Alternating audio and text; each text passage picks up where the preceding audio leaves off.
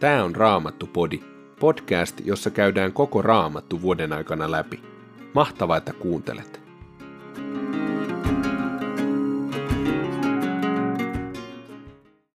Tänään luemme ensimmäisestä kuninkaiden kirjasta luvusta 8, 53 ensimmäistä jaetta. Markuksen evankelmista luemme luvusta 5, jakeesta 21, lukuun 6, jakeeseen 6 ja sanalaskujen kirjasta luemme luvusta 2, 15 ensimmäistä jaetta. Ensimmäinen kuningasten kirja, luku 8.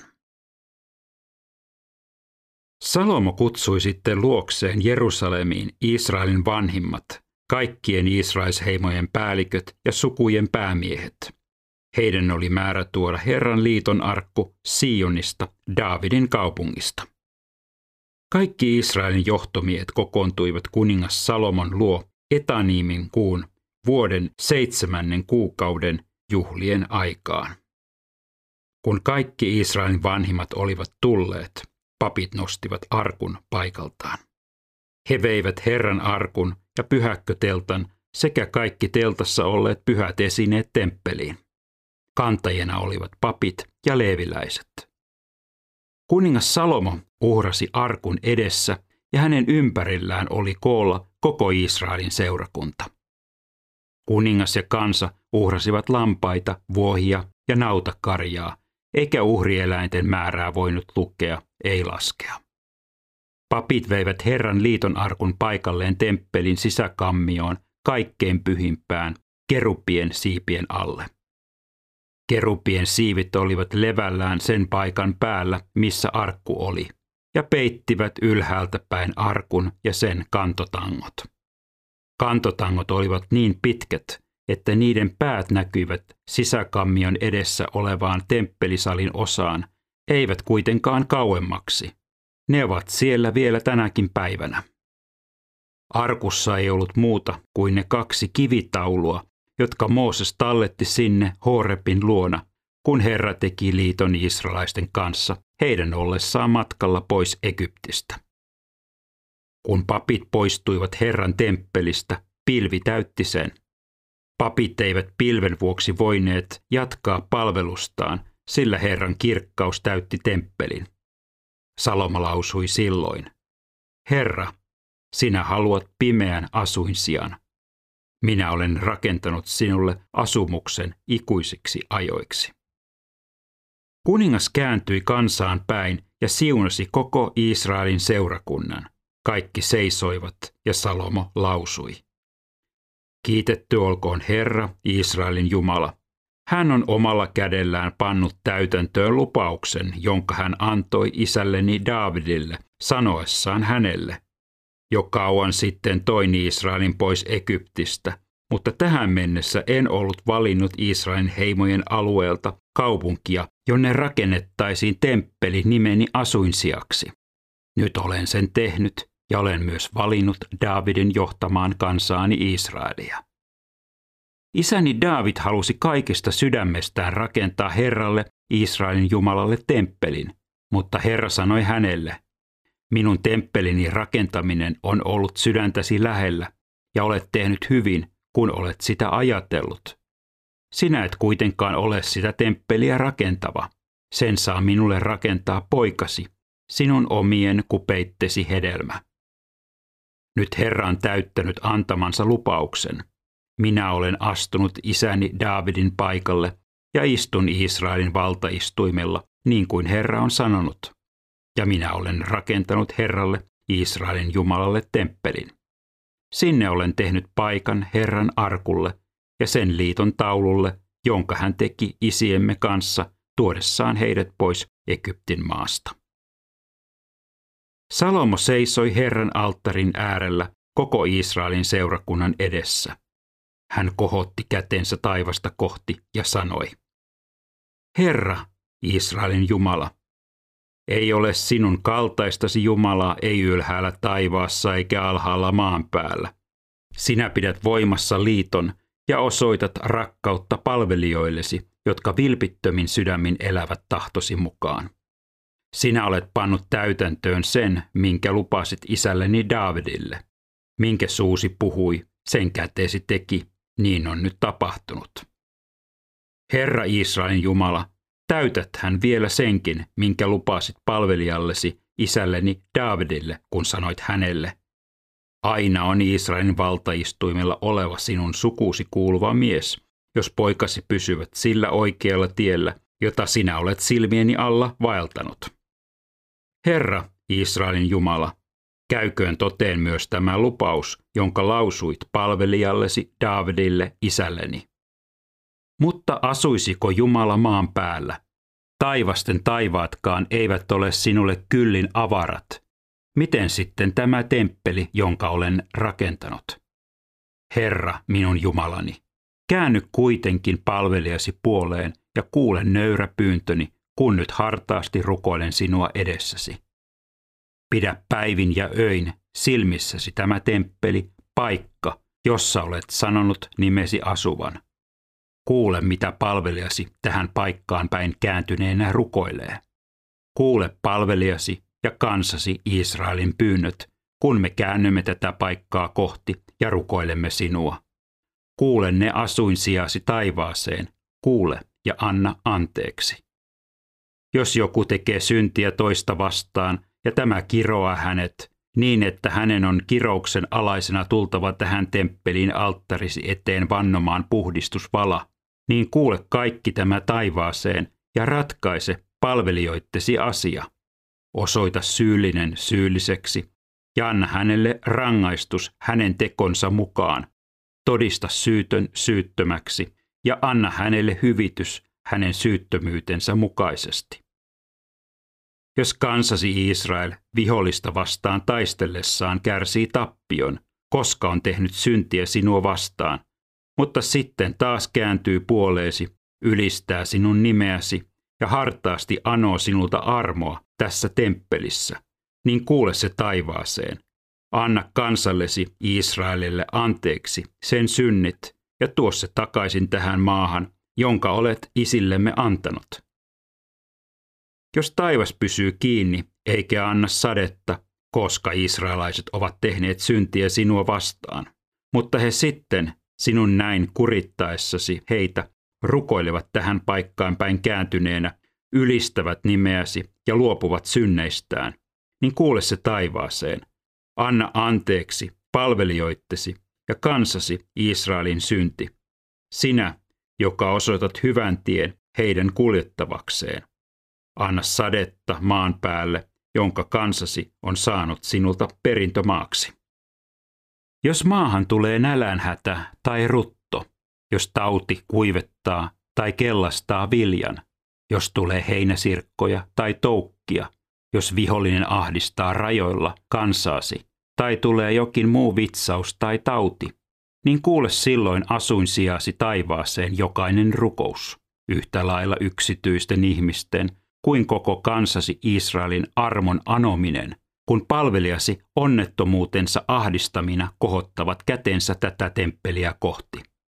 Anna silloin heille anteeksi, auta heitä ja anna jokaiselle hänen ansionsa mukaan, sillä sinä tunnet heidän sydämensä, sinä yksin tunnet kaikkien ihmisten sydämen.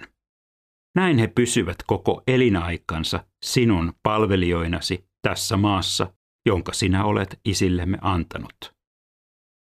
Myös voi tulla muukalaisia kaukaisesta maasta. He eivät ole sinun kansaasi, mutta he ovat kuulleet suuresta nimestäsi ja voimakkaasta ja pelottavasta kädestäsi, jonka olet kohottanut. Kun muukalainen tulee ja rukoilee tähän temppeliin päin kääntyneenä, niin kuule se asuinsijasi taivaaseen ja tee niin kuin hän sinulta pyytää. Silloin kaikki maailman kansat oppivat tuntemaan nimesi kunnioittavat sinua kansasi Israelin tavoin ja tietävät, että tämä rakentamani temppeli on pyhitetty sinun nimellesi. Jos kansasi lähtee sinun osoittamallesi tielle sotaan vihollista vastaan ja siellä rukoilee sinua ja kääntyy kohti valitsemaasi kaupunkia ja temppeliä, jonka minä olen sinulle rakentanut, niin kuule taivaaseen sen pyynnöt ja rukoukset ja anna sen menestyä. Jos he tekevät syntiä sinua vastaan, ei hän ole ihmistä, joka ei tee syntiä, ja sinä vihastut heihin ja jätät heidät vihollisten armoille, niin että nämä vievät heidät vangikseen omaan maahansa lähelle tai kauas. Ja jos he sitten siinä maassa, jonne heidät on viety, tekevät parannuksen, kääntyvät puoleesi ja vangitsijoidensa maassa anovat sinulta armoa sanoen, olemme tehneet väärin, olemme tehneet syntiä, olemme rikkoneet sinua vastaan. Ja jos he vankeina vihollistensa maassa koko sydämestään ja sielustaan kääntyvät puoleesi ja rukoilevat sinua suunnaten kasvonsa kohti omaa maataan, sitä, jonka sinä annoit heidän isilleen, kohti kaupunkia, jonka sinä valitsit, ja temppeliä, jonka minä olen sinulle rakentanut. Niin kuule asuinsiasi taivaaseen heidän pyyntönsä ja rukouksensa ja anna heille oikeutta. Anna kansallesi sen synnit anteeksi, millä tavoin se onkin sinua vastaan rikkonut, ja salli sen päästä vangitsijoittensa armoihin niin, että he säälivät sitä. Onhan se sinun oma kansasi, jonka toit pois Egyptin sulatusuunista. Olkoot korvasi avoimet palvelijasi ja kansasi Israelin hartaille pyynnöille. Kuule heitä aina, kun he huutavat sinua avuksesi. Sinähän heidät erotit omaksi kansaksesi, kaikkien maailman kansojen joukosta, kun toit isämme pois Egyptistä, niin kuin olit luvannut palvelijallesi Moosekselle. Herra, minun Jumalani.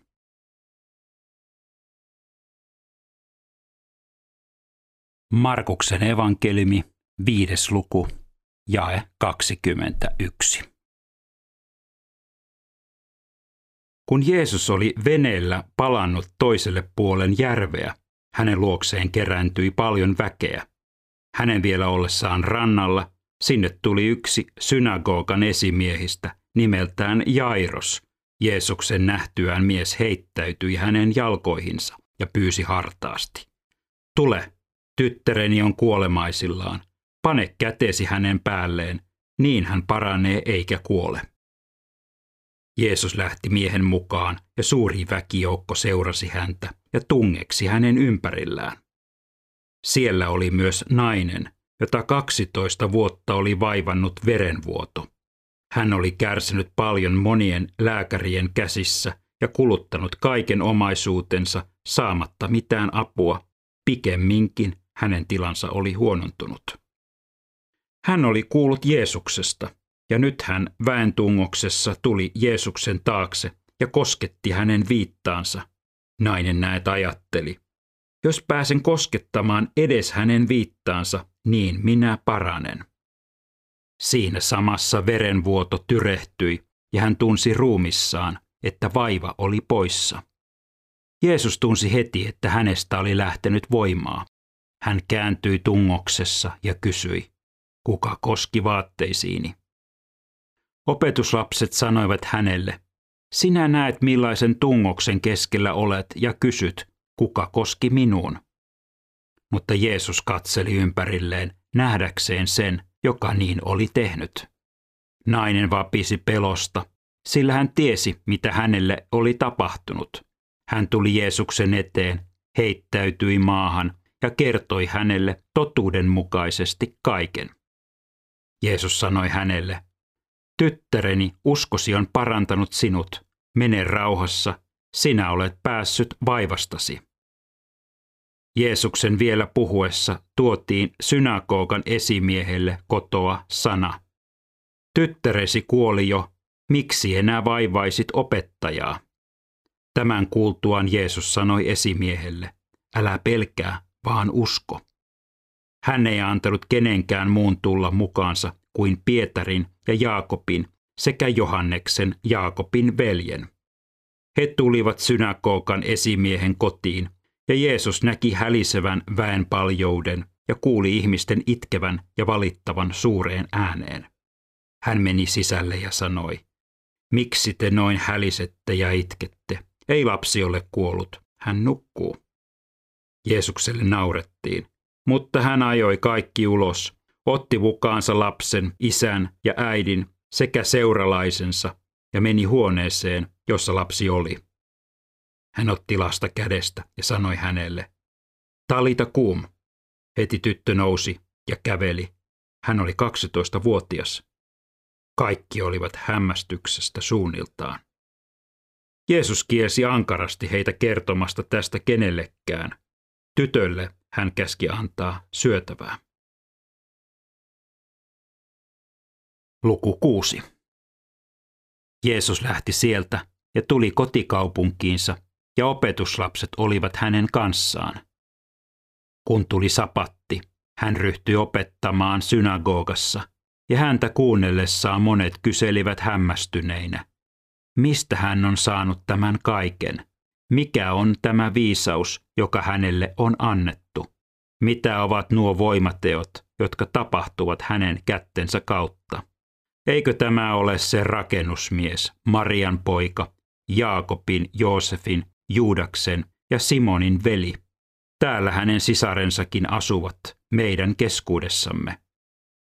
Näin he torjuivat hänet. Jeesus sanoi heille, Missään ei profeetta ole niin väheksytty kuin kotikaupungissaan, sukulaistensa parissa ja omassa kodissaan. Niinpä hän ei voinut tehdä siellä yhtään voimatekoa, vain muutamia sairaita hän paransi panemalla käteensä heidän päälleen. Ihmisten epäusko hämmästytti häntä. Hän kulki sitten kylästä kylään ja opetti.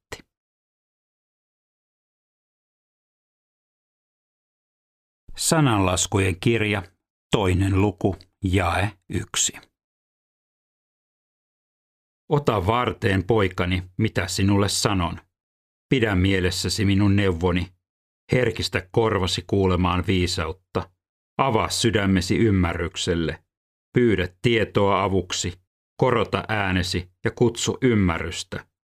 Etsi sitä kuin hopeaa. Tavoittele niin kuin kätkettyä aarretta.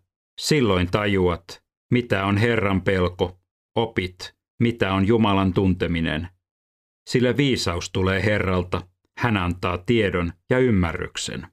Hän auttaa oikeamieliset menestykseen. Kilven tavoin hän on vilpittömien suojana. Hän varjelee oikeuden tien ja turvaa omiensa polut. Silloin ymmärrät, mitä oikeus ja vanhurskaus on. Pysyt alusta loppuun oikeamielisten tiellä. Silloin viisaus tulee sydämeesi ja tieto ilahduttaa mieltäsi. Maltti on sinun turvanasi, varjelijanasi ymmärrys. Ne pitävät sinut etäällä pahuuden teistä, ihmisistä, jotka viettelevät väärään, jotka ovat loitonneet oikealta tieltä ja kulkevat pimeyden polkuja, jotka iloitsevat konnan töistään, riemuitsevat siitä, mikä on kieroa ja väärää. Heidän polkuunsa kaartelevat sinne tänne, ja niin he kulkevat harhaan.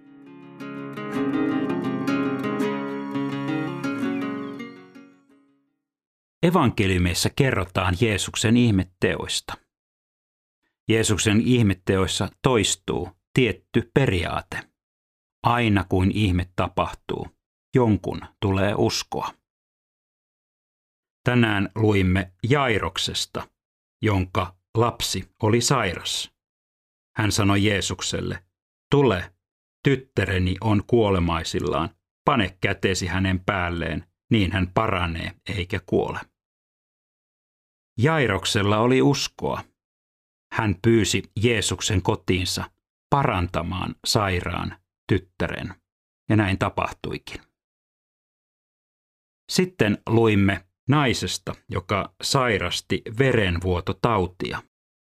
Hän ajatteli, jos hän vain koskee Jeesuksen viittaa, niin hän paranee tuosta sairaudesta, joka oli vaivannut häntä koko hänen elämänsä ajan. Ja näin tapahtuikin. Nainen koski Jeesuksen viittaa. Jeesus tunsi heti, että hänestä oli lähtenyt voimaa, ja hän kysyi, kuka koski vaatteisiini? Nainen parani. Hänellä oli uskoa. Usko näkyi siinä, että hän tuli Jeesuksen luokse.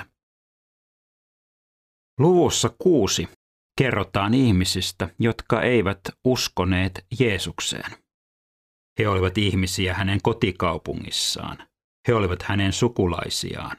He olivat jopa hänen perheensä jäseniä.